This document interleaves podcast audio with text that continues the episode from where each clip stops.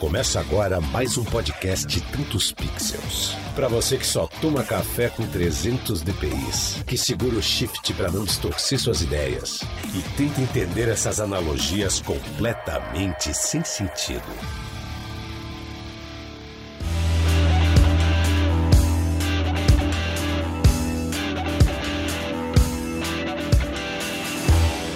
Salve galera, Tantos Pixels no ar. Estamos em quarentena e vamos dar um gás nessa quarentena, vamos deixar o negócio mais animado, vamos trazer um papo mais legal aí. Eu quero que você, ouvinte, se conecte com a gente, se imagine dentro dessa cena que eu vou descrever agora. Traz a sua percepção aqui para essa sonzeira de funk rock massa.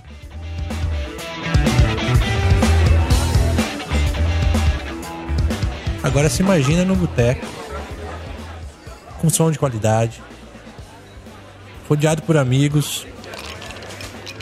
Eu já pedi aquela porçãozinha de polenta frita que já tá chegando. A cerveja gelada já tá na mesa. Você consegue sentir o cheiro até do bacon estralando na chapa nesse momento. E ao invés de falar de futebol, cara, a gente vai falar de Photoshop. Essa é a proposta desse episódio. Photoshop de boteco.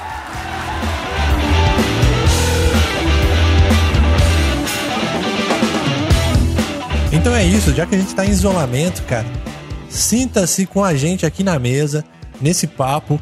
E aqui quem tá falando é Lucas Aldi. E a minha Netflix, cara, é ver tutorial de Photoshop no YouTube. Fala galera, Thiago Negretti aqui. Sempre bom falar sobre Photoshop e eu tenho certeza que hoje o papo vai ser muito bacana. E aí galera, aqui é o Lian, nerdzinho de plantão. Se o mico estragar, mostra uma foto minha pra ele que ele se ajeita na hora de medo. Estamos aqui com um convidado aí para complementar a nossa mesa de boteco. Aqui é o Júnior Rocha. Salve galera, aqui é o Júnior Rocha. Photoshop na veia e na pele também. É, o Júnior então tá tudo no Photoshop aí, né? Das tools aí, do toolbar. Mano, só uma coisa, eu não pus pra gravar, cara. Lembrei agora. Ô, louco, cara. Pô, coloca aí pra gravar, então. Nossa, cara. Bom. Tantos Pixels. Sua fonte de conhecimento criativo. Legal, cara. Estamos aqui porque a proposta hoje é falar de Photoshop. E o nome do episódio é Photoshop de Boteco, porque a gente quer reunir os brothers aqui, tudo apaixonado por Photoshop, e trocar ideia como se estivesse numa mesa de bar mesmo, pedindo uma porção aí, tomando cerveja, ou o que vocês tomarem aí, sei lá o que for. Em vez de futebol, a gente vai falar de Photoshop. Acho que é justo, né? Ah, com certeza. É justo, né? Cada um fala daquilo que gosta, né, cara? Pelo menos de Photoshop eu entendo alguma coisa. É verdade, cara. Porque agora os programas de televisão, o que eles estão fazendo, né? Porque não tem jogo pra comentar, cara. Eles estão falando o quê? Devia falar de Photoshop, né, cara? Ou de qualquer coisa. É. Não tem auditório também, né? Porque não pode. E olha que estão passando jogo de 1990 e poucos lá e comentando como se fosse uma novidade, né? Ninguém viu o jogo, ninguém sabe o resultado. Os caras comentam como... E olha que toda a ênfase possível. Pô, aposto 50 que vai sair gol agora, tá ligado? Isso tá parecendo aquele filme Como Se Fosse a Primeira Vez, que o cara tem que assistir o mesmo jogo de futebol americano trocentas vezes. É verdade, cara. Viu, Júnior? Você brincou na abertura aí, cara, mas é real isso aí. Você tem a toolbar tatuada no braço, né, cara, do Photoshop. É isso mesmo? Sim, eu tenho a toolbar do Photoshop CC 2017 tatuada no braço. Cara, é indiscutível, né? Isso foi... Na verdade, foi uma maneira que eu achei pra marcar realmente no corpo a primeira vez que eu subi no palco do Photoshop Conference, né? Então, como foi em 2017, então eu disse a toolbar do 2017. É muito bom, velho. E o Photoshop Conference sempre reunindo aí amigos, né? Fazendo contatos, networking, muita coisa legal. E aí a gente se conheceu lá também. A gente já trocou uma ideia lá, ficou de marcar aí o episódio e hoje... Tamo aí, né, cara? Isso que é bacana, pra ter evento legal. E comentar aí com a galera também que estamos em quarentena ainda, todos em casa. E aguardando também a nova... Já, na verdade, saiu a nova data do conference, né? E foi adiado agora com essa pandemia toda, né? Então... É, agora o Conference foi para 14, 15 e 16 de setembro, né? Legal, legal. Aí dá tempo de a gente se preparar e quem sabe fazer um trabalhinho aí para apresentar no Adrenalina aí, né? Vamos lá. Ah, lá! Agora não tem desculpa. Aí sim, hein? É. Ó, cobrem ele no Instagram, hein? Manda direct lá falando, por favor, agiliza aí o trampo. Photoshop completou 30 anos, cara. Esse ano, em fevereiro, mais precisamente aqui, eu até marquei a data, 19 de fevereiro, né? Que completou 30 anos, depois que o John e o Thomas Knoll aí nos presenteou com essa ferramenta. E até comentei com vocês aí que eu testei o Photoshop 1, falei na brincadeira do GIMP, porque, na verdade, eu não tô nem tirando a ferramenta, mas eu que usei, nossa, eu não consegui fazer nada. E no Photoshop 1, cara, apesar de ele ter um nível de desfazer apenas, ele tem tudo ali que é o core mesmo, o coração do Photoshop tá desde a primeira versão, cara. Isso que é assustador, sabe? Você vê que os canais, seleções, tem a varinha trágica, tem tudo ali, cara. Hull Saturation, tem... Nossa, cara, como que pode, né, cara? Já vir tão estruturado assim, desde a primeira versão. É, eu tenho aqui, originalzinho, a versão 4, 5, 5.5 e 6. Eu instalei o 4 numa máquina virtual pra brincar. O que você achou? Cara, tomei uma coça. Então eu assumo no Photoshop. Começa ali pelo... Isso que esse aí já tem layer, né? Já tem layer, então. Mas ainda só tem um duo, é só um Ctrl Z. Nossa. E daí, ainda que tu tem que fazer uma máquina virtual bem xixelenta, ela pode ter no máximo 1 GB de memória, porque naquela época era o que era bala, tinha 1 GB de memória, então tipo... Meu, as resoluções das imagens para abrir tem que ser muito baixas, porque senão tu não consegue trabalhar dentro dele, assim. Disse, uma hora eu quero até gravar um vídeo, assim, tentar fazer alguma coisa de verdade. Mas que nem o Lucas falou, cara, o núcleo tá ali, cara. Eu brinquei, fiz separação de frequência, fiz um monte de coisa, tipo... Tá ali, cara. Gaussian Blur tá ali, High Pass tá ali, fechou. Carimbinho. Já era. Se eu não me engano, tinha até o Apply Image, tava já desde o começo também, se eu não me engano. Sim, Apply Image. Qual versão será que começou com o histórico, hein? Com o Undo e o Redo. Vocês sabem ou não? Cara, de cabeça assim não, cara. Mas acho que se você falou que no 4 não tinha, provavelmente de próximo aí. Se eu não me engano, foi no 5. É verdade. Eu acho que 5 ou 5.5 por ali. É, por ali. Ah, o 5 foi lançado em 98. E aí lançou para Mac e Windows simultaneamente. Estou aberto com um documento aqui para acompanhar. Deixa eu ver se tem alguma informação interessante, porque aí a gente já coloca aí, mas... Olha lá, Multiple Undos. É outra notável feature, né? Outra notável recurso aí do Photoshop 5. Aquele clássico que tem aquela lupa, o olhar e umas pombinhas, assim, ó. Mas eu comecei a trabalhar no 6, cara. Não foi nem no 5. É, eu comecei no 4. Caramba, hein? É que no Brasil... Se você pegar o lançamento das coisas, né? Eu acredito que é uns 2 anos pra frente que começou a chegar pra gente, né? Olha, daí eu não sei, porque a gente tem o Ale, que é a prova disso, que ele começou no 1, né? Então... Eu comecei... Mas é ponto fora da curva. Eu comecei no 4, eu até achei muito bacana, eu falei que eu tenho eles originais e tal... É que eu comecei com o 4 num jornal aqui em Santa Catarina, que é o Jornal de Santa Catarina, né, que na época era o maior jornal estadual, e eu trabalhei 5 anos lá como diretor de criação e tal, e anos mais tarde, depois que eu saí, um cara que tava na TI na minha época, ele ainda tava lá, o cara ligou pra mim: Júnior, é o seguinte, cara, tem um monte de caixa de software e mídias aqui, e eu queria ver se tu quer, eu tenho os Photoshops que tu usou quando tu trabalhou aqui, tu queres? Cara, certeza!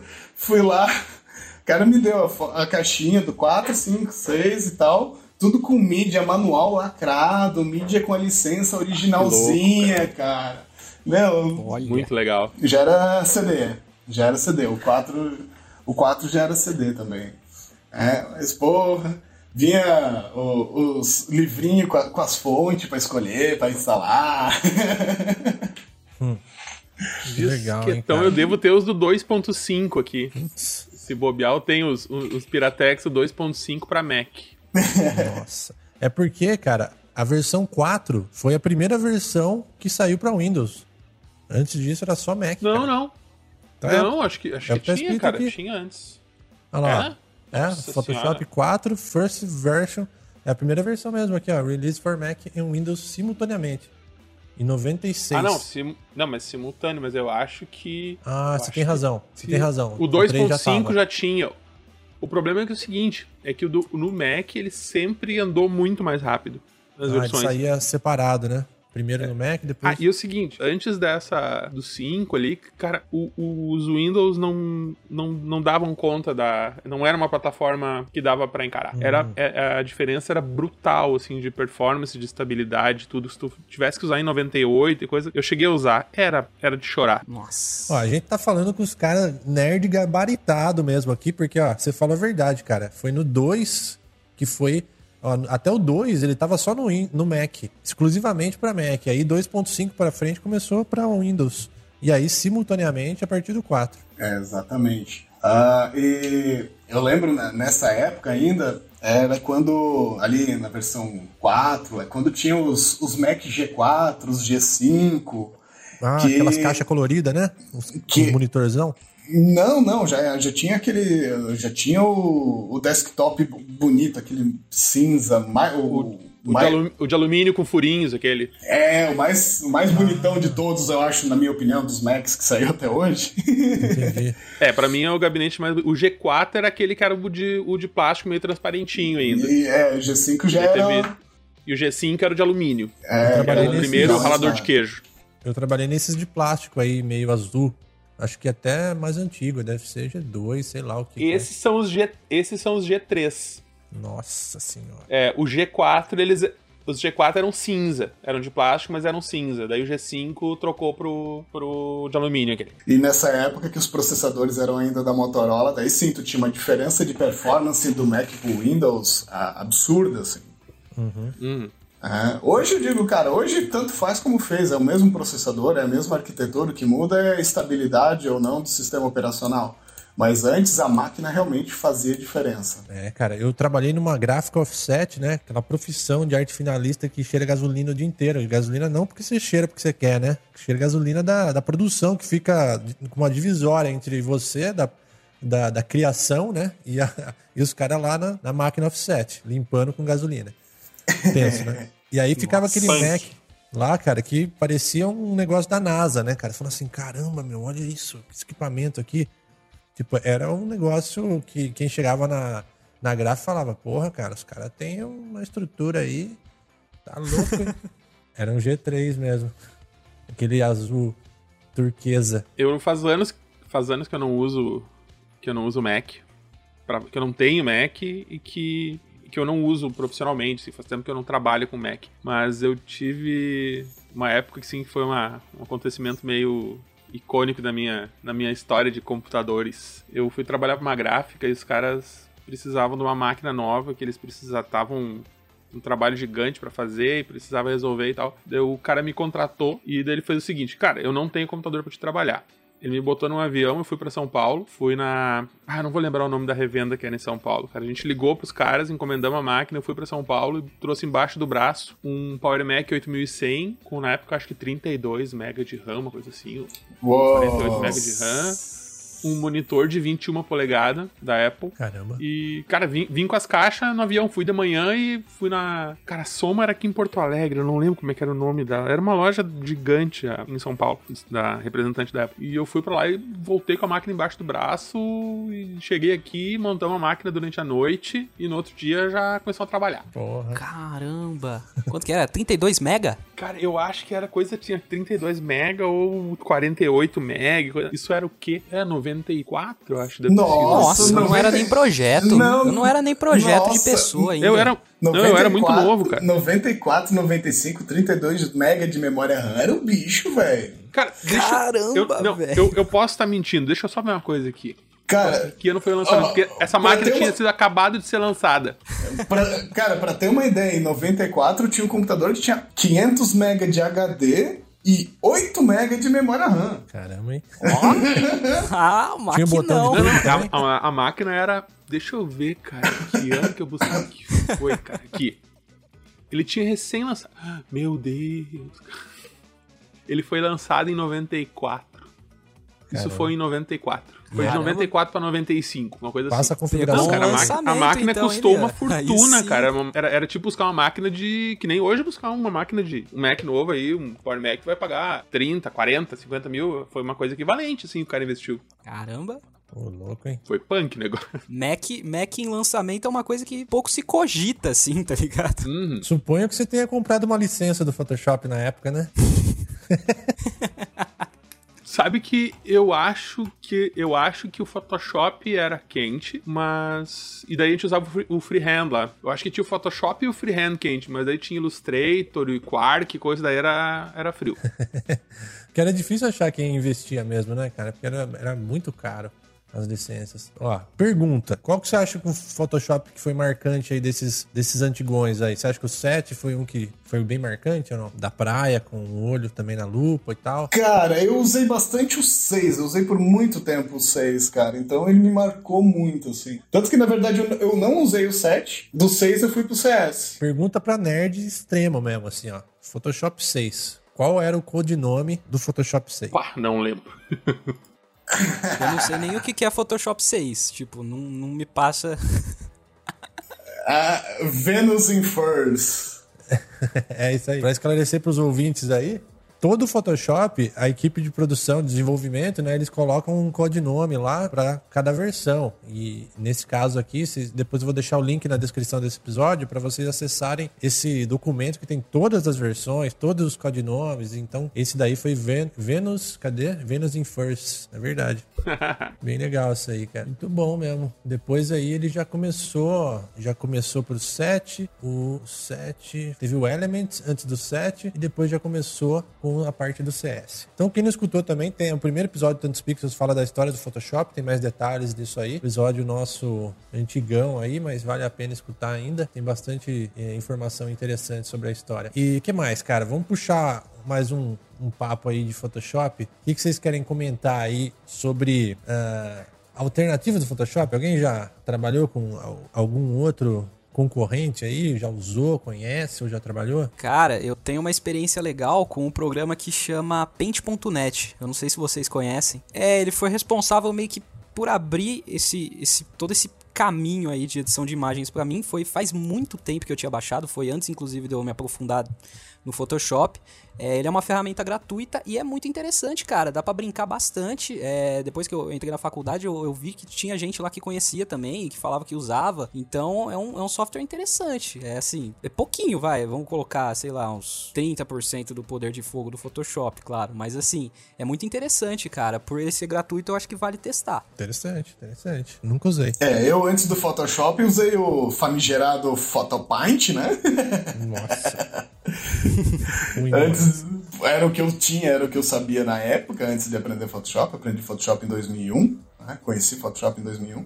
E falando mais recente, eu dei umas brincadas com o trial do Affinity também, né? Achei um software interessante para algumas coisas, para outras nem tanto.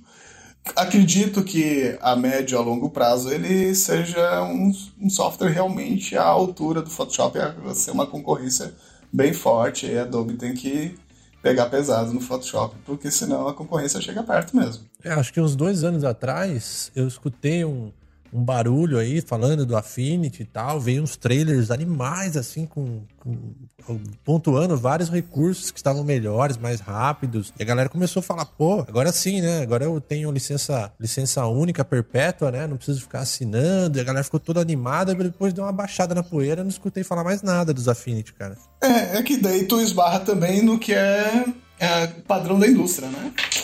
Uhum. Com certeza, PSD, né?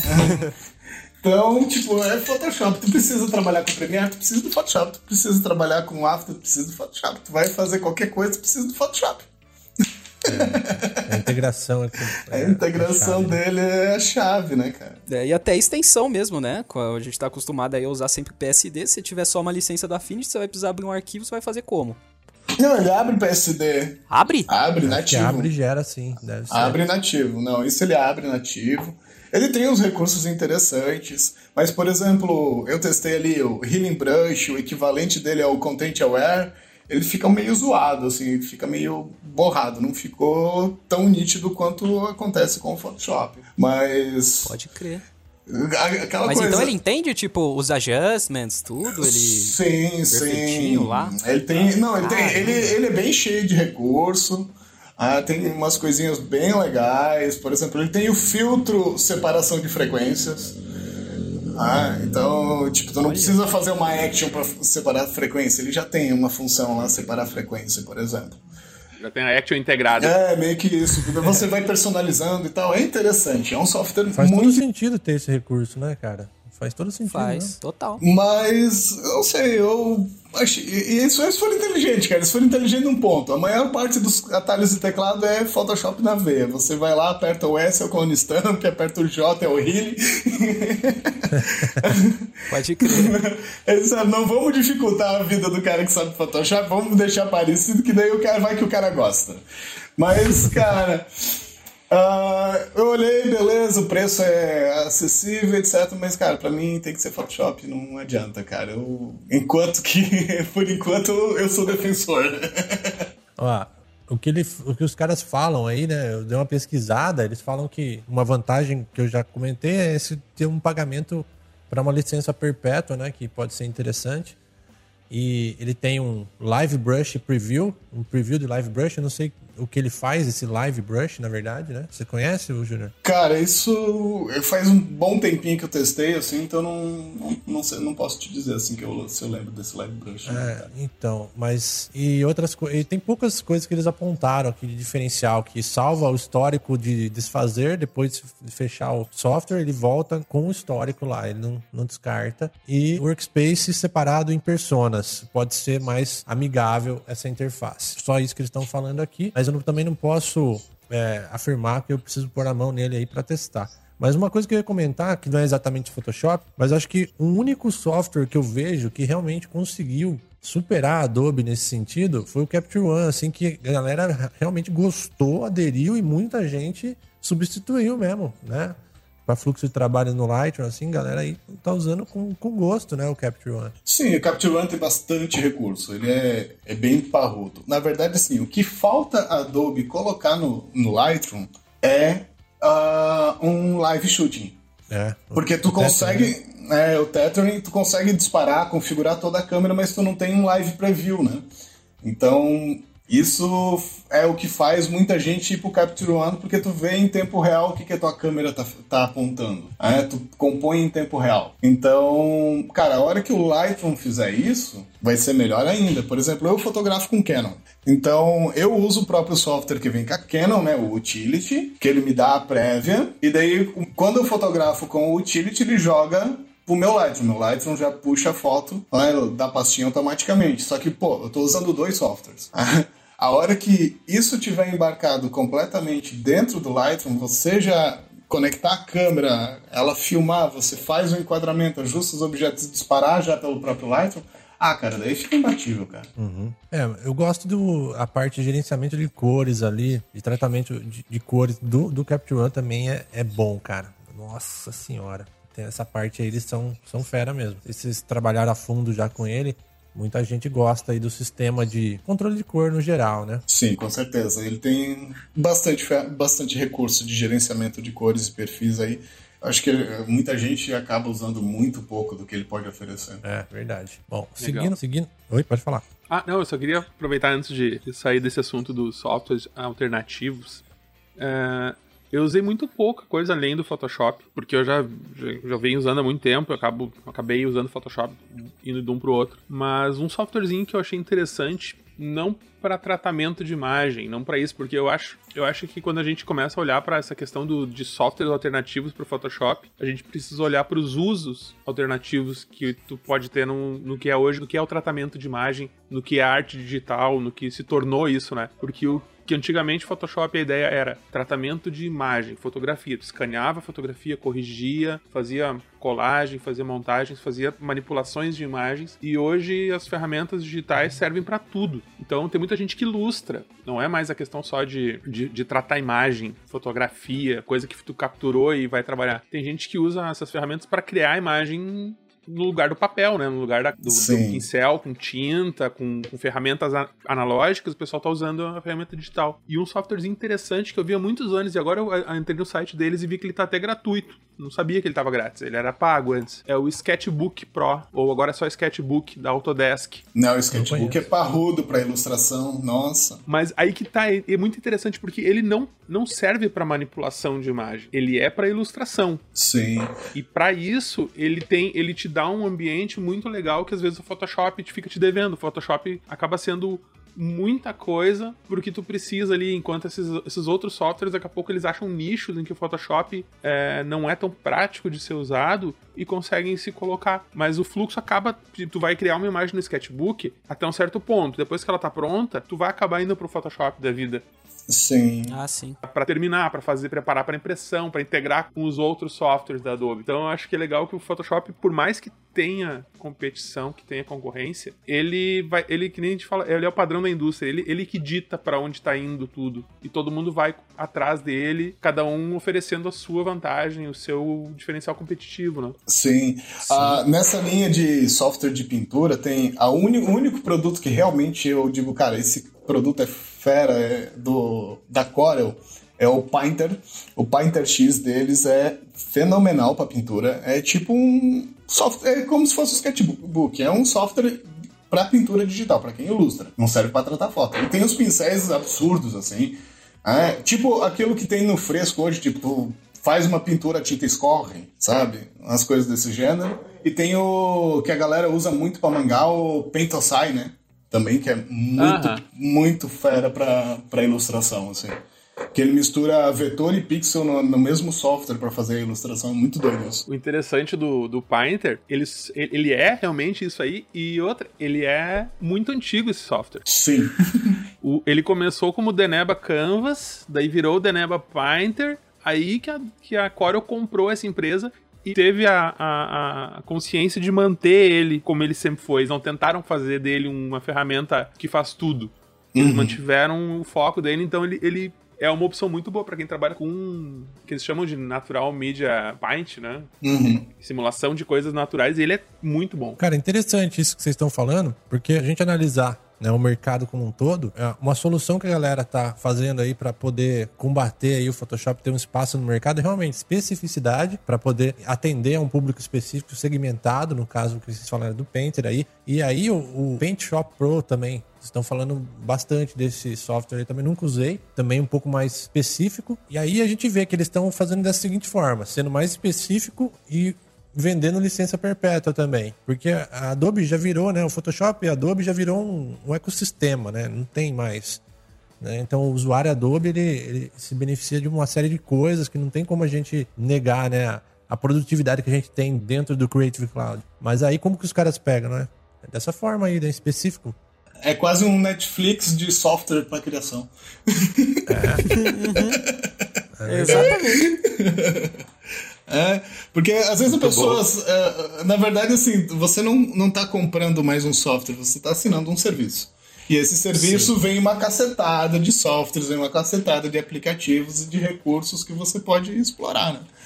Então é diferente, não é mais, enquanto alguns softwares estão vendendo o software, Adobe não, tá vendendo uma assinatura de vários serviços para ti. Muito bom. E aí eu tava verificando aqui, né, eles estavam falando do Corel PaintShop Pro 2019. Tio, quando eu entrei no site deles, o PaintShop Pro tá desvinculado do Corel, da marca Corel agora, pelo que eu vi, assim, desvinculado não, é da Corel ainda, mas eles estão meio que deixando ela super em segundo plano, assim, né, para desvincular aquela imagem do software menos badalado, não sei. Não, é que assim, é que o pessoal confunde, cara.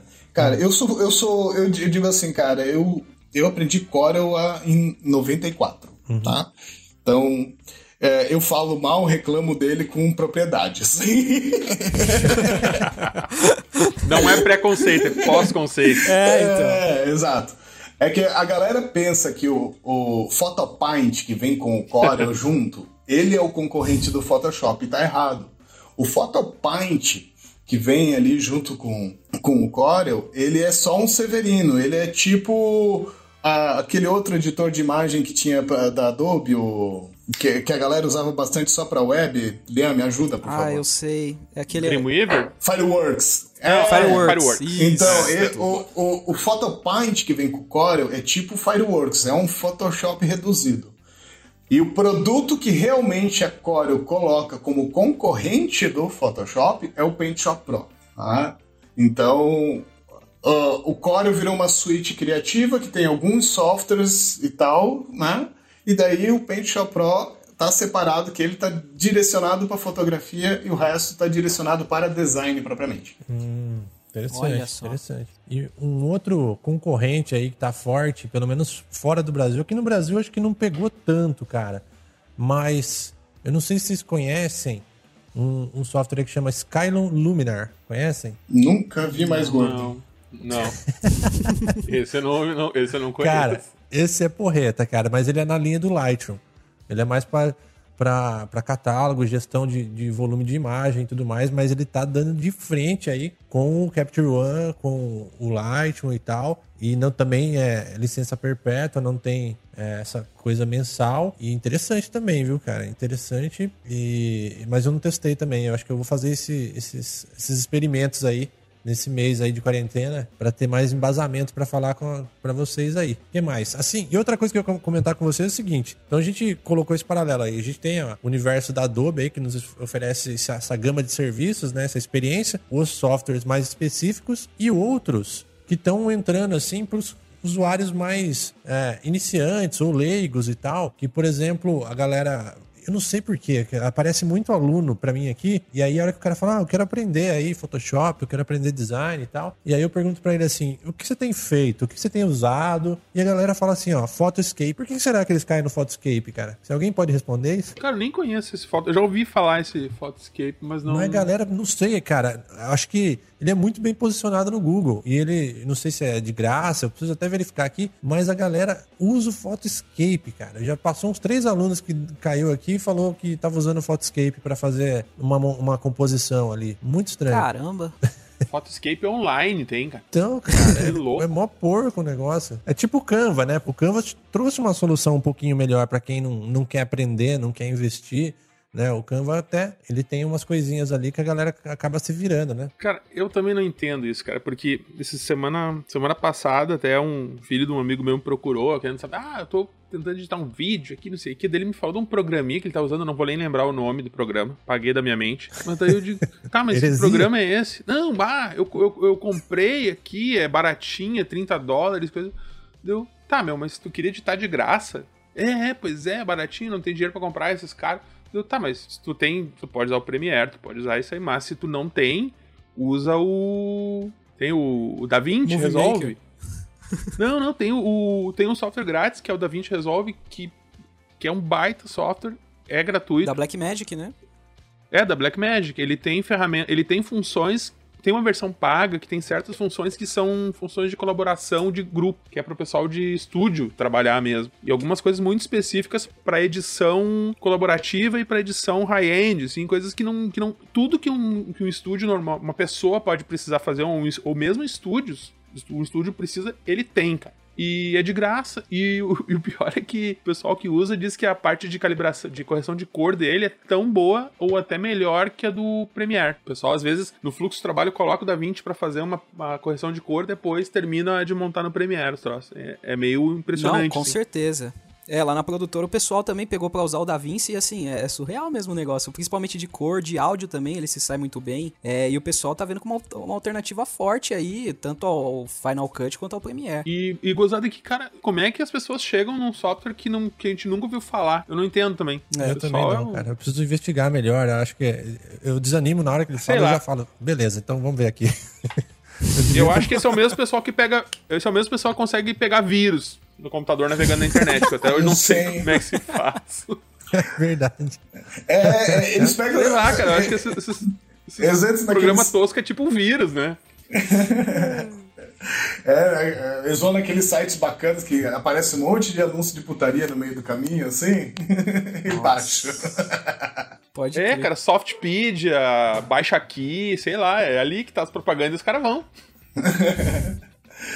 Cara, não, também não vamos detonar assim, né, cara? Vamos pegar ali, ó, um leigo. O cara vai lá, vai procurar ali, programa, editar vídeo grátis. Vamos lá, vamos colocar aqui, ó. Não faz isso. Vai pegar vírus, vai estragar.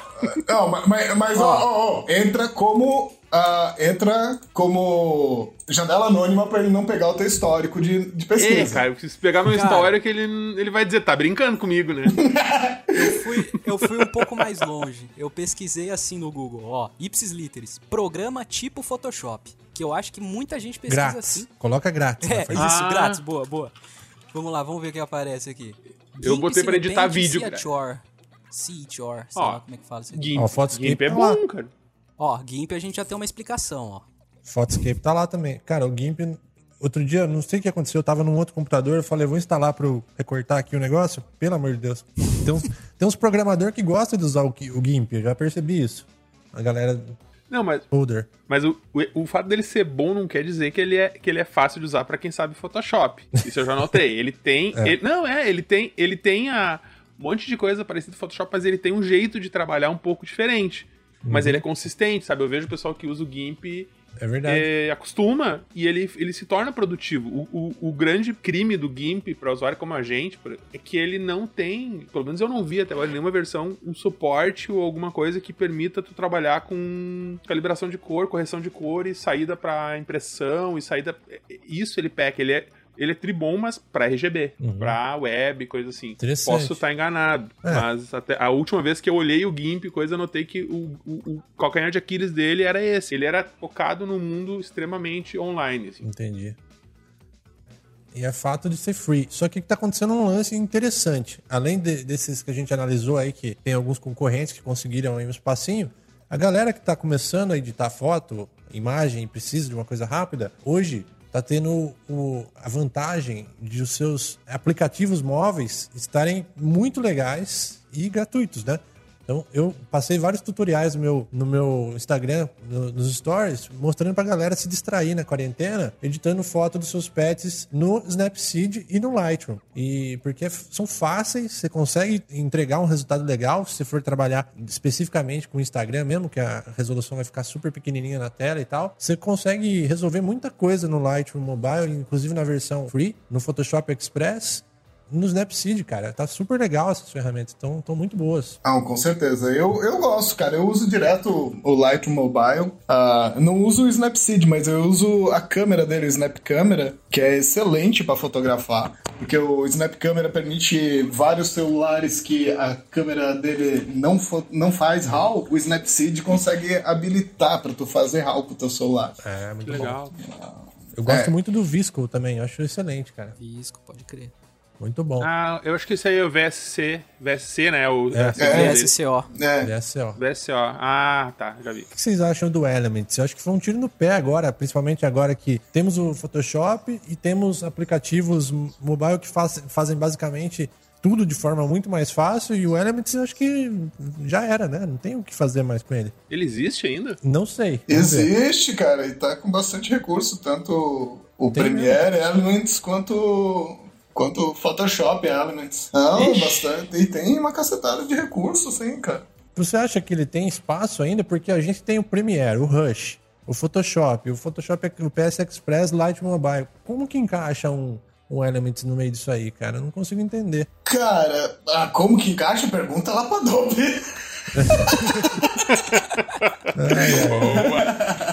Eu faço a mínima ideia. Como é que é? Eu nunca vi nem comi, eu só ouço falar, cara. Olha, eu tenho um chute aqui, porque o que acontece? Photoshop hoje, ele é um monstro mesmo, né, cara? 3D, timeline, ele tem tudo ali, cara. Eu acho que o Elements vai focar no que é realmente necessário na parte de fotografia, edição de imagem, boa, né? Deve ser isso, deve estar reduzido. Porque isso é uma coisa, a gente usa o Photoshop e por mais que a gente possa ser considerado power user, a gente não usa tudo que o Photoshop tem porque a gente simplesmente não precisa. O Photoshop tem recursos, por exemplo, para pegar imagem científica, para fazer Comparação, né? Comparação de imagem, para fazer manipulação de imagem, contagem de elementos em imagem, coisa, muitos universos diferentes. Então, o cara que pode ser um maior power user, ele não vai usar tudo. Ah, sim. É. Porque o cara não faz tudo que ele se propõe a fazer, que ele consegue resolver. A Adobe atende muitos mercados diferentes, né? Muitas necessidades. E eles criaram uma ferramenta que funciona pra tudo, e a gente sabe usar a nossa parte. O cara que trabalha com imagem científica vai usar a parte dele, e daqui a pouco esses outros softwares são pra aquele cara que não quer saber isso tudo, quer achar sua solução ali no meio desse montão de coisa, né? E até na área médica, eu já vi bastante gente usando aqueles, os mods, os batches, né? Batches dentro do Photoshop, para fazer comparação. Por exemplo, imagina que você tem um tumor aí, uma anomalia dentro de um raio-x, alguma coisa assim, e depois de meses você volta, faz um outro raio-x, e aí com essas imagens sobrepostas, o Photoshop, ele, nos blend modes, ele vai ressaltar e fazer essa comparação para entregar um resultado muito preciso nessa parte de análises aí. Muito legal, cara. É interessante essa parte de batch aí. O Photoshop tem uma ferramenta pra te contar elementos na imagem. Isso eu não sabia, não. É, uma vez eu não sei por que eu precisei fazer isso, cara. Sério. Eu usei aquilo uma vez. Mas tem uma ferramentinha que tu pega ela ali e daí tu pega e sai clicando na imagem. Cada vez que tu clica, ele bota um número. Ele vai marcando 1, 2, 3, 4, 5, 6, 7. Vai marcando quantos tem. Bacana. É pra te contar elementos sem mexer na imagem. Ele só bota um marcadorzinho ali e depois acho que tu consegue exportar um relatório do negócio. Estatísticas, assim, eu vi que tem estatísticas aqui. Pode ser que seja isso. É, por isso eu digo, isso é uma outra coisa que o pessoal, que pra mim o Photoshop, outros softwares vão surgir e vão se posicionar bem e vão merecer respeito em várias áreas, mas nada vai substituir ele. É, realmente, cara. Isso é uma coisa que eu ia comentar com vocês desde o começo do episódio, mas acabou entrando agora, que é muito interessante o universo do Photoshop, né? A gente tá falando aqui uma mesa com a galera que, debulha o Photoshop, vira de ponta cabeça e chacoalha, assim, né? E todo dia a gente tá aprendendo uma coisa nova, cara. 15 anos com a ferramenta e todo dia descobrindo e se empolgando com um recurso novo, com um caminho diferente. E isso é muito legal, cara. Eu sou fascinado por Photoshop justamente por isso. Quando eu vou, às vezes, no Conference, vou lá, o cara abre lá o Photoshop e faz um caminho diferente e fala, caramba, olha que massa. É. Total, cara. Esse negócio de caminhos diferentes é aquela máxima lá, né, que falam. Ah, tem N maneiras de você chegar no mesmo resultado. E é justamente isso mesmo, cara. É muito legal, né, cara? E aí, aquelas ferramentas velhas, vem o Alê e traz um negócio, fala assim, ó, tá vendo? Se você segurar o Alt aqui, aparece aqui a janelinha secreta aqui. Fala, caramba, como que o cara descobre essas coisas? Muito louco. Cara, eu usei recentemente um recurso que eu acho que vocês... dificilmente um de vocês chegou a usar. Vocês já usaram a ferramenta régua com a função de escala de medida? Não.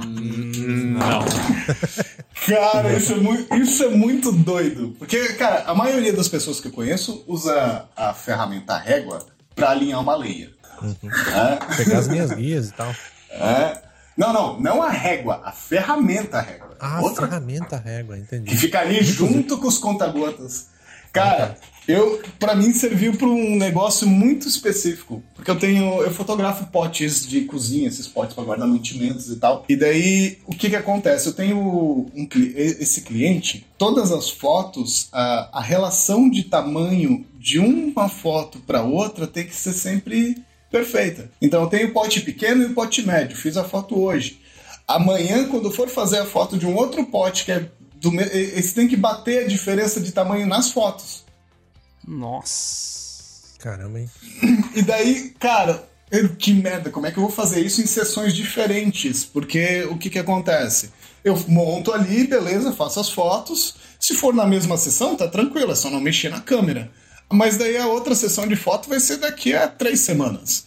Até ali eu já desmontei tudo, já fotografei outra coisa, já foi tudo pro brejo, né? Aí o que tu faz? Tu coloca uma marcação. No caso, eu faço uma foto com uma régua, fotografo e beleza. Na outra sessão eu coloco a mesma régua de novo e faço uma foto. Se eu mudei o zoom, essa ferramenta escala eu arrasto, ó, do 1 cm ao 10 cm que tá na régua da foto e digo, ó, isso aqui tem 10 centímetros. Aí tu vai na outra foto e arrasta na mesma régua e diz, isso aqui tem 10 centímetros. Ele já adapta o tamanho para a escala de fotos diferentes ficarem perfeitas, assim.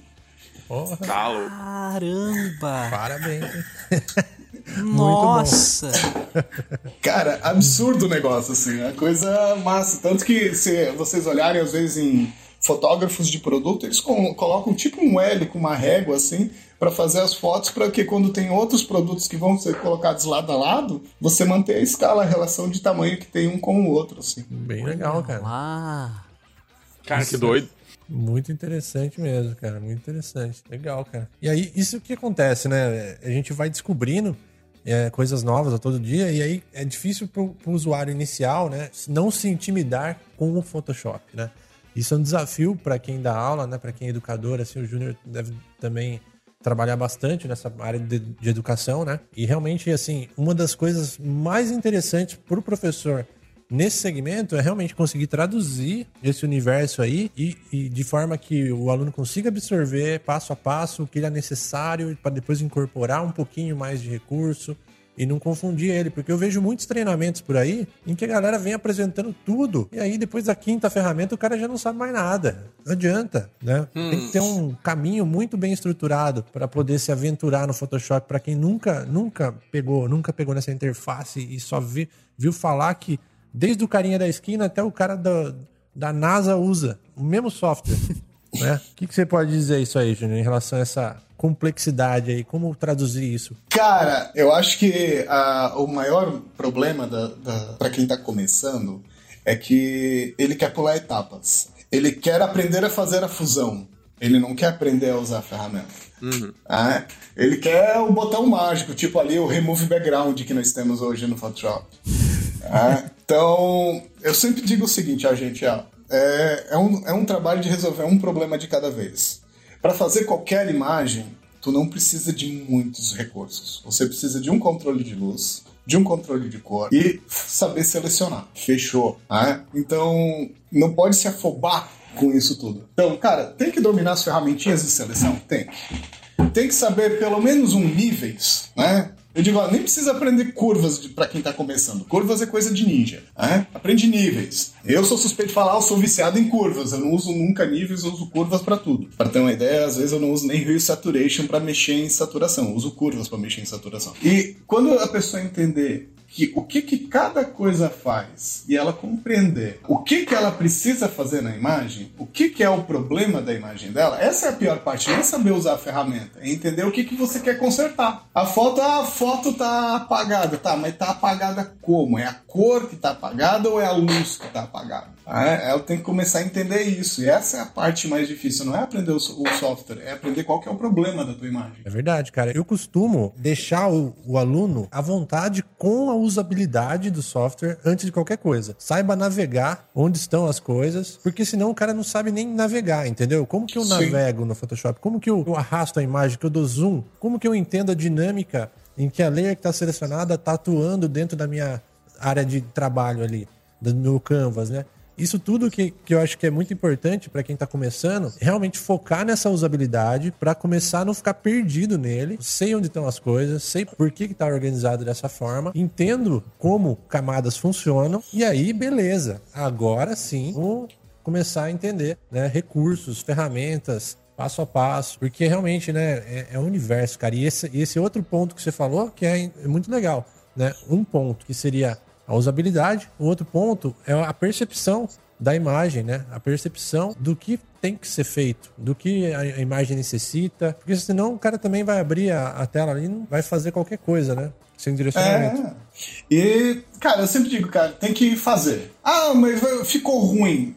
O próximo vai ficar menos ruim. Então faz mais uma vez. Cara, eu lembro que quando eu comecei a aprender Photoshop, que foi lá, eu aprendi Photoshop lá naquele jornal que eu trabalhei. Aí, beleza, foi o guri que ia me ensinando a fazer, recortar e fazer um ajuste mínimo nas fotos, assim. Aí, pra eu aprender mais, o que eu fazia? Eu pegava, baixava cartaz de filme na internet, né? Não pra refazer o cartaz de filme, não, nem era isso. Não vamos tão longe assim. Eu pegava, apagava o rosto dos atores e botava fotos ou minha ou do meu irmão no lugar dos atores. Aí só trocava só a cara, tá ligado? Assim, só trocava a cara. E foi assim. Vai que devagarinho. Foi esse negócio de ambientar, botar... E, nossa, isso foi muito tempo depois. É, tanto que eu falo até... Tem o depoimento que o grupo Fotopro botou esses dias lá.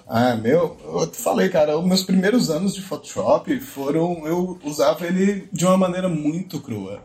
Hoje a galera tem um acesso muito mais rápido. Eu digo, cara, ano que vem eu vou fazer 20 anos de Photoshop.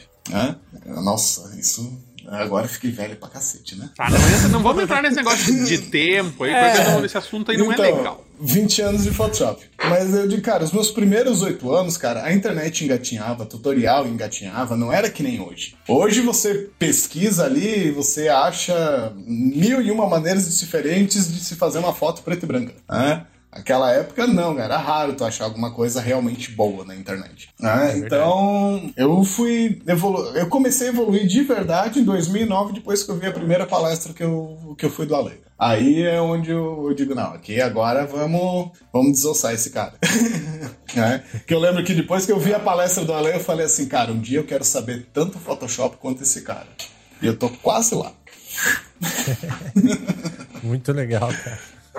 Mas eu acho, esse é um caminho interessante também que eu acabo fazendo com os alunos, que é assim, deixar o aluno também criar os seus próprios caminhos. Isso é muito legal, porque como o Photoshop nos permite fazer isso, né, chegar no mesmo resultado de diferentes caminhos, se a pessoa não começar a criar o seu caminho, porque quando a gente desenvolve, né, projetos gráficos, muitas vezes você tem que fazer soluções de diversas formas, né? Então você tem que resolver problemas. Então como você faria isso? Deixa ele fazer. Tenta aí. Aí a gente vai e entendendo como que ele está fazendo para corrigir-se e dar outras alternativas. Aí você consegue também o cara absorver bastante. Eu sempre passo exercício também para a semana, assim, o cara também se virar um pouco. Vai, vamos fazer isso aqui. Dou os direcionamentos, muita informação, né? Só que aí ele vai explorando. Esse lance de explorar é uma coisa que a gente fazia quando eu era moleque, né, cara? Que você tá falando. Eu também sou dessa época aí. Sou da época de revistinha de CD-ROM, essas paradas aí. Que é onde que a gente pegava um pouquinho de coisa. Caramba. Não, eu pegava, olhava aqueles tutorial de Photoshop criativo, assim, eu disse, cara, nem eu vou conseguir fazer isso, é coisa de muito ninja pra fazer essas montagens, não sei o que. Eu disse, eu não sei metade do que o cara tá falando ali. É verdade, cara. Mas ali falando...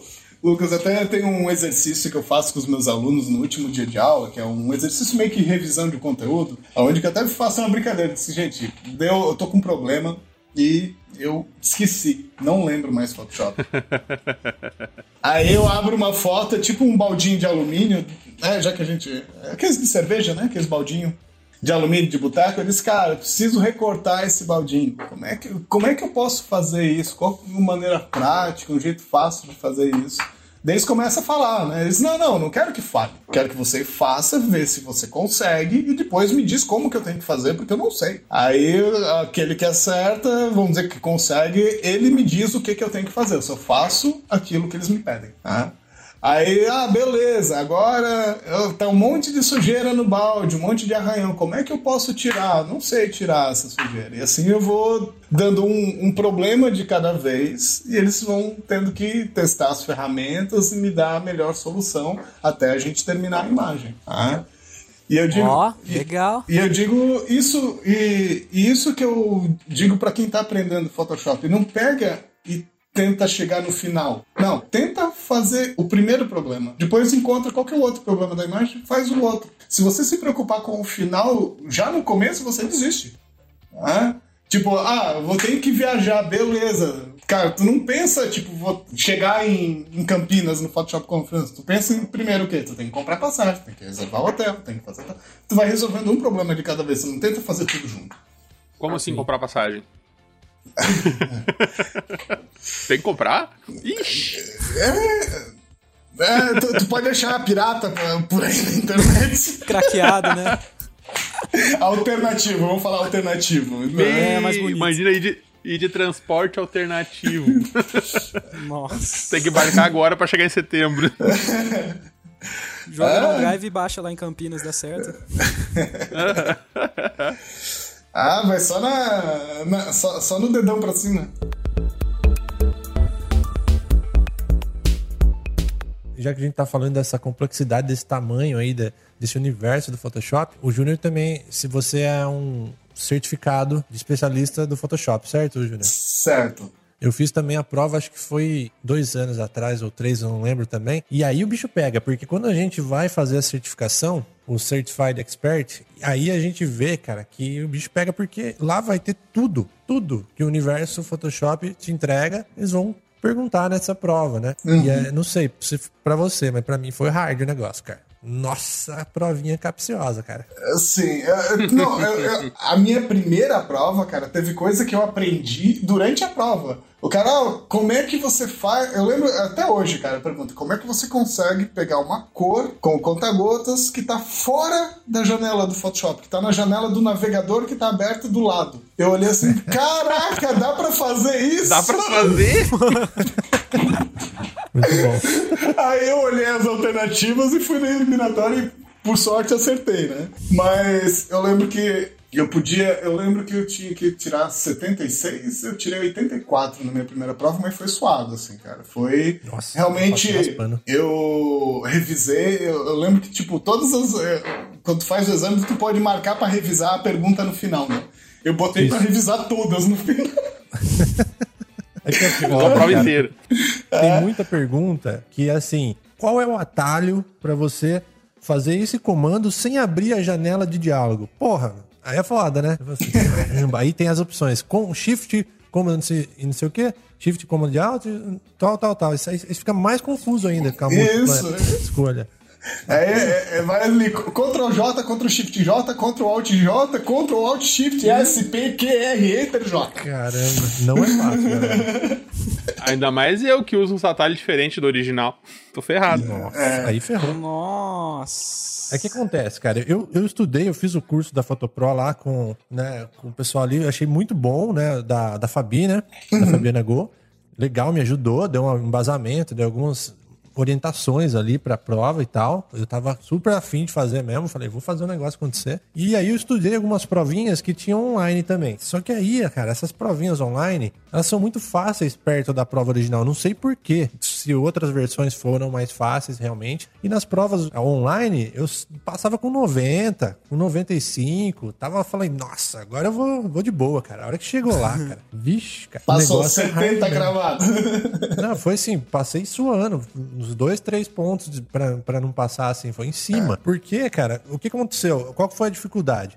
Questões em que você faz isso que a gente tá falando aqui, ó. Como você recortaria essa imagem? E tem um exemplo sensacional, divertido fazer isso. A gente consegue fazer de olho fechado. Agora, questões que nem essa do atalho, falando de abas, como eu consigo usar esse grupo de elementos aqui sem abrir a aba, sei lá, sabe? Umas coisas complexas, assim. E outras de fechamento de arquivo também, que foram hardcore pra mim. Que foi assim, como que você gera um arquivo de saída com tantos pontos? Bastante coisa relacionada com o fechamento de arquivo, que eu não tava esperando também. Eu falei, caramba. Sim, essa eu acho que... Eu disse, cara, do meu primeiro exame, eu acho que foi a pergunta mais cabulosa, assim. Que foi, tipo, você tem uma impressora...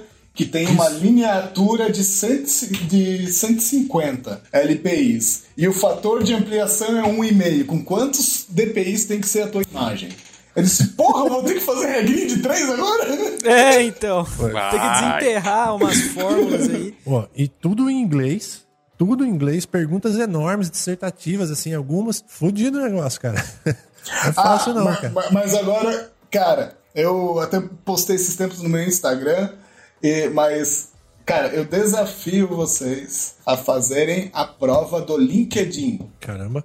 Porque no LinkedIn, quando você coloca lá competências de Illustrator, Photoshop, Lightroom, InDesign, o LinkedIn, ele tem um badge, ele tem uma certificação que realmente é aquele negócio pra dizer que tu não mentiu no currículo, sabe? Então, daí eu tenho lá a competência Photoshop e tem pra fazer a avaliação, cara. São 15 perguntas de Photoshop em inglês. E também, tu tem que acertar 70% delas. Velho! Pensa no cara suando frio fazendo essa prova, porque tu tem 90 segundos pra responder e não tem revisão. Respondeu, vai. Contabilizou. Contabilizou. E daí, a primeira vez, cara, eu disse, não, cara, eu fui fazer do... Acho que foi do Lightroom. E travou o celular e não abria a porcaria da imagem, só com 90 segundos esse negócio não ia, cara. E, no fim, eu não consegui fazer a do Lightroom, porque deu pane na internet. E daí, eles, ó, se você não responder ou cancelar o teste, eles dizem o seguinte, vai lá, faz um cursinho. Não, pensa a minha cara, né, do negócio falando pra mim, né? Faz um cursinho. E daqui a 90 dias tu pode tentar de novo. Nossa. E daí, cara, mas eu fiz e passei depois, né, do Lightroom. Mas, cara, desafio vocês a testarem e darem o feedback de vocês. Tem a prova do Illustrator, do InDesign, do Lightroom e do Photoshop. Cara, são provas difíceis. É pra quem trabalha na área mesmo, cara. É legal. Tão pesado quanto fazer a certificação da Adobe. Só vale menos, mas, mas é pesado. Eles devem pegar questões de certificação, né? Não, e é no naipe, tipo, essas perguntinhas ali da sacanagem de segura o alt, solta o alt, segura o shift pra cima e pra baixo e vai. E algumas ele mostra até uma imagem e diz, ó, tem essa imagem, tem esse problema, com qual que tu resolve. Ah, então... E é muito legal, cara, é muito legal. Não é fácil, é só dor, assim. Tanto que eu lembro que eu tava fazendo a provinha, a minha esposa dizia, amor, vem tomar cacá, calma, que esse negócio tem tempo, tem que responder. Jogou online e não tem pausa. É, então. É tipo isso. Ai, caramba. Cara, imagina se tivesse desses Battle Royale, tipo, o cara pausar pra 100 jogadores. Nossa. Eu acho que o nível de homicídios ia aumentar bastante. Eu tenho certeza. Ai. Bom, pessoal, pra gente fazer agora um último bloquinho aí, eu queria convidar vocês para compartilhar histórias e cagadas sobre trabalhos que a gente fez aí no Photoshop, ou que a gente soube, ou que a gente se envolveu, pra gente compartilhar um pouco dessas histórias, pra gente fechar esse episódio que tá muito legal, cara. Tá muito bom esse papo. Ah, eu teve duas situações, assim. Uma foi um desafio que foi até recente, que foi punk pra caramba, que eu fotografo e trato fotos pra uma empresa que fabrica gaitas de boca, e daí eles tinham que ir pra uma feira. E eles têm uma gaita lá que é muito bonita, que ela é de metal envelhecido, assim. Eles lançaram a mesma gaita de bronze envelhecido. Ok, porém, a gaita de bronze envelhecido não foi fabricada a tempo para eu fotografar e eles fazerem o lançamento dela na feira. Tipo, a gaita ia chegar na feira. É o seguinte, Júnior, sabe a gaita tal? Pois é, ela vai ser de metal envelhecido, ou seja, eu vou ter que pegar uma gaita que era limpa e pegar... Ela vai ser metal envelhecido igual a outra. Daí pegar a outra, ou seja, pegar a textura de uma gaita no corpo de outra com uma cor da outra. É o Megazord das gaitas. É tipo isso, cara. Foi tipo o Capitão Planeta dos Pobres, assim, pela união das suas gaitas. Cara, foi... O cara que te pediu isso não tem mãe, né? Ah, tem sim, cara. Pior que a pessoa é querida. E detalhe, né? Aquele detalhe, só pra dar um pouquinho de emoção, tipo, o pedido foi 4:30 da tarde da quinta-feira e tinha que estar na gráfica o material na sexta-feira, às 9 horas da manhã. Ou seja, não dormiu também. Falei que não tinha mãe. Mas, cara, eu curti o resultado e o cliente também gostou, graças, e ele serviu. E uma outra que pra mim foi muito legal. Foi legal não, foi triste, mas eu tava fazendo um material, era um negócio de moda, daí também era uma montagenzinha simples e tal, com só botar modelo lá num cenário e tal. E daí o cliente olhou assim, poxa, Júnior, ficou bem legal, mas será que não dá pra virar o rosto da modelo um pouco mais de lado? Ai... Nossa. Eu olhei, dá sim, você pega, chama ela aqui, o fotógrafo, a maquiadora, e pede pra ela fotografar de novo, mas lá. Falaram isso pra mim uma vez. Eu instantaneamente peguei o monitor e comecei a girar ele, vai olhando aí. Aí a pessoa entendeu, sabe? É por isso que o pessoal tá usando esse negócio de mapeamento 3D de rosto, né? É justamente pra isso aí. É verdade. É verdade. Isso não, cara. Tem umas coisas que a gente não se acredita, assim, né? Que o cliente pede, às vezes... Mas eu acho que de engraçado, de inusitado, essas foram as duas assim que me marcaram mais. Uma pelo tempo e a complexidade do que eu tinha que fazer. E essa de virar o rosto, eu olhei assim, cara, não... Aí, tá louco. Aí tem vezes que, claro, tem gente que pede alguma coisa. Júnior, dá pra fazer tal coisa? Eu disse, cara, eu vou ser bem sincero, no Photoshop dá pra fazer qualquer coisa, literalmente. A questão é habilidade... Ah, talento e ser viável ou não, porque você pode fazer qualquer coisa, mas às vezes aquilo que o cara quer tu vai levar tipo 2 meses pra fazer. Sim. Então, só que ele tem o quê? Ele tem uma verba de 200 pila. Então, com 200 pila não dá pra fazer o que tu quer. Ah, então a gente sempre tem que mensurar esse tipo de coisa, né? É, o tempo que vai ser desprendido pra fazer a coisa versus o o resultado que você está almejando, né? Exatamente, cara. E até eu tenho uma história boa aí pra compartilhar com vocês, só que ela não é engraçada, né? É dramática, na verdade, mas vale a pena compartilhar, cara, porque foi bem... uma situação bem única, assim. E teve uns anos atrás, acho que uns 4, 5 anos atrás, não sei, eu encanei de fazer edições online. Não é uma lojinha de edições online, o pessoal queria me acionar e falar, olha, faz isso na foto, né? Dependendo do nível da edição, eu customizei lá níveis, eu devolvia no dia seguinte com a foto editada, para facilitar a vida e tal. Até fiz um sisteminha online, tudo para ter um autoatendimento. E aí, com o tempo, eu fui vendo que isso ainda é muito viável, cara, porque eu tinha que estar muito disposto, tinha que ter uma equipe comigo, porque para dar vazão ao que estava chegando ali. Mas, vira e mexe, as pessoas ficaram sabendo, né, que eu conseguia manipular, fazer algumas coisas ali, salvar alguns trabalhos e tal. E aí, papo vai, papo vem, alguém me indicou, bateu uma mulher lá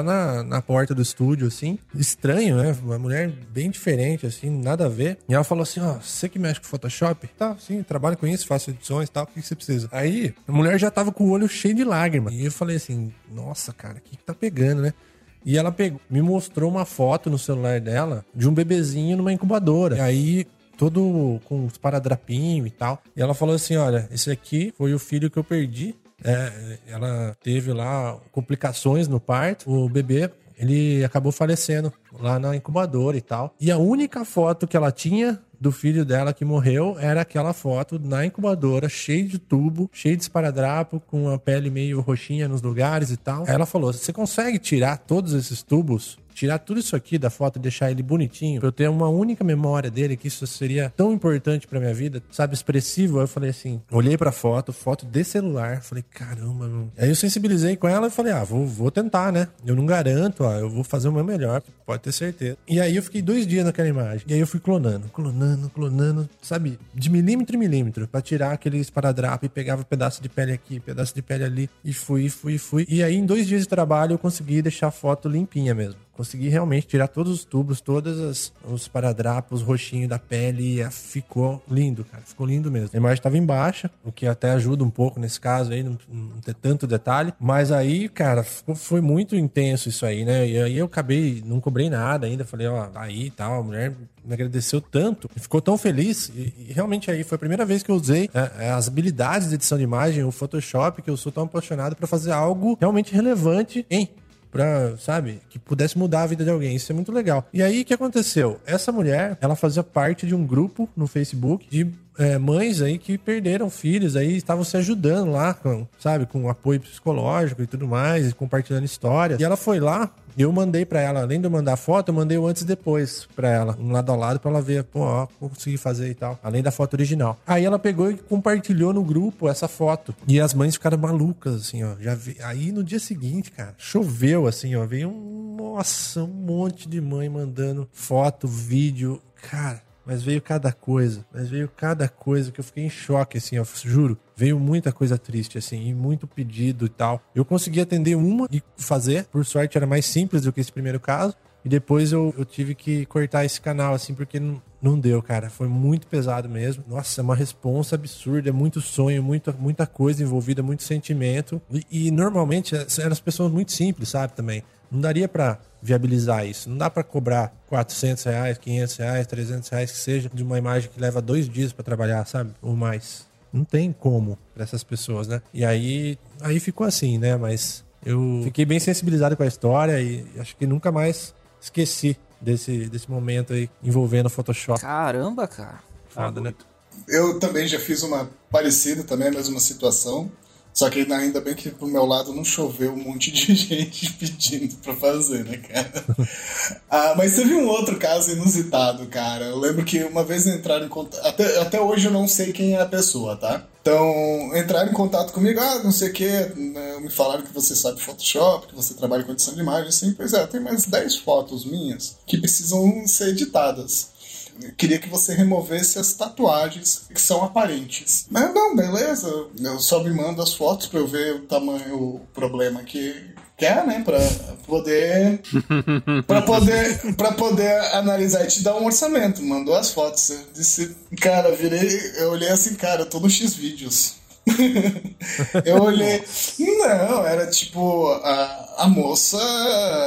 Quase como veio ao mundo e quando não veio ao mundo, assim, né? Só que nenhuma apareceu o rosto. Daí ela ligou pra mim, recebeu as fotos e tal, recebi. Recebi sim. Aí, assim, já tô usando. Não, daí ela assim, não, é o seguinte, você já deu pra entender, eu sou acompanhante, né? Mas durante o dia, eu tenho um outro emprego formal. E eu precisava que você removesse as tatuagens que são aparentes para que, se por um acaso alguém que me conheça entrar nesse site, ele não consiga me identificar pelas tatuagens, já que não mostra o rosto e tal, né? Aí, cara, no final das contas, eu removi as tatuagens, pagou adiantado, né? Eu vou saber, né, cara? Permutão, né? Permutão. Não. E o mais engraçado, assim, todas as fotos já veio com ou cortada ou ela não mostrava. Ou seja, até hoje eu não sei quem é a pessoa. Eu fiz o trabalho, recebi pelo trabalho e não sei quem é. Se bem tem coisa que é melhor não saber, né? Com certeza. Eu tenho uma história que, nossa, me marcou muito, que eu lembro que era bem no começo, né? Quando eu comecei a entrar nesse mundo de Photoshop e tal. E assim, uma coisa que é natural, que inclusive já tô falando pra galera, que é assim... Quando você começa nesse mundo de Photoshop, existem 2 demandas na sua vida que, assim, no começo vão ficar estratosféricas. A primeira é remover alguém de uma foto e a segunda é murchar a barriga. E, assim, eu acho que vocês sabem muito bem disso. E, cara, na verdade, a história que eu tenho é de remover alguém da foto. Cara, foi uma história bem bizarra, porque uma amiga da minha mãe chegou com uma foto de um aniversário do filho dela, né? Aniversário de criança e tal. Então é toda aquela decoração de super-herói e coisa do tipo. Ela chegou com uma foto falando assim, Sabe aqueles momentos onde vão fazer a foto da festa, que vai estar a família, vai estar todo aquele, o bolo no meio, os personagens em cima da mesa, assim, estilo action figure, aquele mural. Aquela hora daquela foto, meu, linda, assim, que vai pra quadro. Adivinha quem aqui quis fazer parte da foto? O palhaço da festa. E, tipo, não faz o menor sentido. Tipo, absolutamente não faz o menor sentido. Que em momento daquela foto em família me entra o palhaço. E aí eles falam, viu, você consegue tirar esse palhaço? Mas eu vou tentar explicar... Não vai dar, mas eu vou tentar explicar como é que era um cenário. Tipo, tinha um mural atrás que tinha, juro pra vocês, tinha trepadeira. Tinha, assim, um fundo de uns personagens. Então, tipo, não tinha a perna lá do maluco. Tipo, como é que você vai fazer pra pegar uma perna e colocar em cima do lugar onde o palhaço tava? Então, assim, eu lembro que foi uma das primeiras experiências que eu tive, que eu nem tinha entrado ainda muito forte no mercado, e eu pensei, será que é isso mesmo? Porque isso me tirou muito, cara. Me tirou... Cara, porque, meu, não faz o menor sentido. Me tirou, mano. Sei lá, eu tava arrancando os cabelos já, porque eu não sabia o que fazer. Eu falei, mano, será que eu não sou capaz realmente de fazer isso? Ou, tipo, sei lá, mas é colocar uma situação que ela é tão delicada pra você que você fica, meu, você perde saúde mental, cara. De verdade mesmo. Então, é uma história que acabou me marcando muito, né? Bem parecida mesmo com essas histórias de vocês aí, né? Mas... absolutamente nada, mas então vocês fiquem de olho, porque quando começa esses negócios aí de começar a mexer com Photoshop, você pode ter certeza que vai chegar alguma situação assim, de onde você não vai saber pra onde correr. Ah, sempre, né, cara? Sempre. Tá louco. Estamos aí pra isso, cara. Manda desafio. Depois o cara espanca o palhaço e eles acham ruim, né? Então. É palhaçofobia, né? Quer ver desafio? Furofobia. Desafio, eu vou mandar uma foto minha pra vocês tratar. pagando bem, cara, a gente faz. Aí que tá. Dá um jeito. Cara, eu não tenho história de Wagner em vocês, assim. Faz pra mim que eu te divulgo. Eu não tenho história, porque sempre que eu chegava, antes do pessoal pedir pra eu fazer qualquer coisa, eles pediam pra eu arrumar o computador. Então eu sempre ficava arrumando o computador em vez de fazer a imagem. Sei bem como é, entendo perfeitamente também. Ai, cara. O pior é assim, tipo, tá, beleza, eu e Lian somos uns nerds um pouquinho mais doidos assim, por tecnologia e tal. Mas não sei se com vocês também acontece. Tipo, a pessoa pensa que só porque tu trabalha com Photoshop, tu manja de tudo, de todos os softwares, de todos os recursos do computador, e vem te fazer pergunta de configuração de Windows, assim, umas coisas... Total. É, como é que faz tal coisa no Excel? Eu lá vou saber, mas tu não trabalha com computador, é de seu... Oi? Não. Minha mãe que pergunta umas coisas assim, cara, e fala pra você, e fica brava, né? E fica brava que a gente... Assim. Eu lembro que quando eu fui fazer faculdade, eu sou graduado em designer gráfico, né? Aí, mãe, vou fazer faculdade de designer gráfico. Ah, que legal. O que faz? Ei, normal. Tá. Aí, eu lembro, porque eu fiz muito livro. Tem alguns livros que eu fiz tanto projeto gráfico, diagramação e tal, e tem até fotos minhas, assim, né? Daí minha mãe pegou um desses livros, botou em cima da mesa. Filho, Júnior, me explica de novo. Esse livro aqui, o que tu fez? Eu assim, olhei pra mãe. Vou resumir um pouquinho, tá, mãe? Eu só não escrevi e não imprimi. Todo o resto fui eu que fiz isso. Faz sentido. Nossa, esse negócio, eu lembro também. Tem muito desse negócio de ajudar em computador. E é sempre assim, às vezes a pessoa vai lá, ela passa uma coisa absurda do computador pra você resolver, né? Tipo, sei lá, a mãe ou a avó, passa umas coisas, tipo, absurdas pra você resolver. E você fala, meu, mas não, sei lá, não tem como fazer isso. Aí vem... Ah, quando é pra fazer as coisas pra mim, é sempre nessa má vontade, né? É. Você fala, meu, mas você tá pedindo um negócio que é totalmente inviável. É, cara, eu vou falar pra vocês. Pra gente fechar esse papo, tem uma coisa mais difícil que a prova de certificação do Photoshop e o que o Photoshop inteiro, cara. Esse negócio do governo, você vai mexer no site do governo, aí é hardcore, cara. Porque você não acha nada, consegue fazer nada, não consegue enviar. Eu fico fudido, cara. Eu não sei como que as pessoas conseguem. Pelo amor de Deus, cara. É inacreditável como é ruim o sistema dos caras. É muito zoado. Quando alguém vier pedir essas coisas cabrosas, tem que dizer assim, então faz o seguinte, enquanto eu faço isso, tu estaciona o carro em cima da casa. Não, mas não dá. Ah, só porque eu pedi, daí tem essa má vontade, né? Mais ou menos assim. Tá certo. Tá certo. Não, coisa... O cara, nesse momento, o cara respira fundo, né, e faz pinguim de Madagascar. Só ri a cena, cara.